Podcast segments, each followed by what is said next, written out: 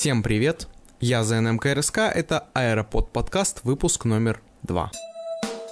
Работник Иркутского авиазавода объявил забастовку.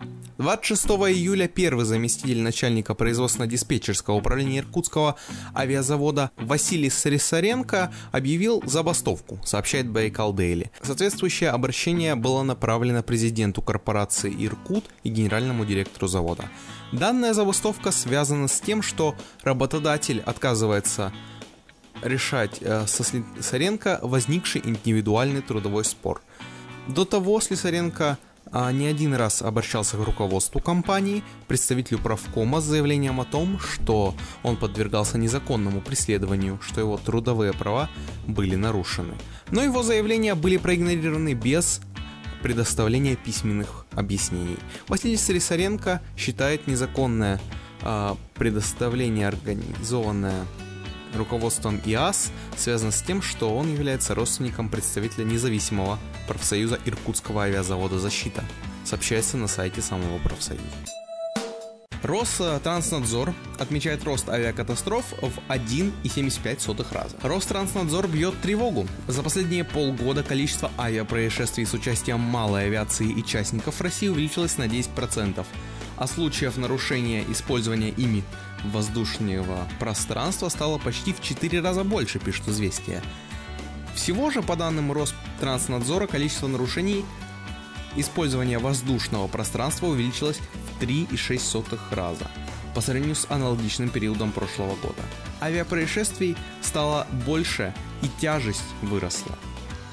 Количество авиакатастроф увеличилось в 1,75 раза, а количество погибших в 1,8 раза. Представители Ространснадзора пояснили изданию, что существенный рост нарушений начался после введения в 2010 году в России уведомительного порядка использования воздушного пространства класса G. Этой зоной обычно пользуется авиация общего пользования. Зоны G – это такие зоны, рядом с которыми нет никаких поселений и инфраструктур – но, однако, многие участники восприняли этот уведомительный порядок как вседозволенность, и большинство авиаторов постеснялись и вообще не летают по заявкам и даже уведомлениям о планируемом маршруте. ЕС и Украина приняли дополнительный шаг для упрощения визового режима. Европейский Союз и Украина подписали дополнительный раздел к существующему соглашению о упрощенному правилу визовых отношений с Украиной. Документ содержит расширенный список граждан, которые могут попасть под упрощенную процедуру получения виз для поездок в страны ЕС. Европейский Союз нацелен на усиление личного контакта между ЕС и Украиной. Так прокомментировал соглашение Стефан Фуэле. Украину на данном мероприятии представлял министр иностранных дел Украины Константин Грищенко. Подписание дополнительного расш... э, соглашения расширяет список категорий украинских граждан, которым можно быть на территории ЕС э, с более упрощенной визой. Например, это журналисты, члены рабочих групп, а именно видеооператоры, звукорежиссеры и другие сотрудники. Э, и журналисты в качестве доказательства своей трудовой деятельности могут предоставить письмо от своего работодателя вместо приглашения от принимающей стороны.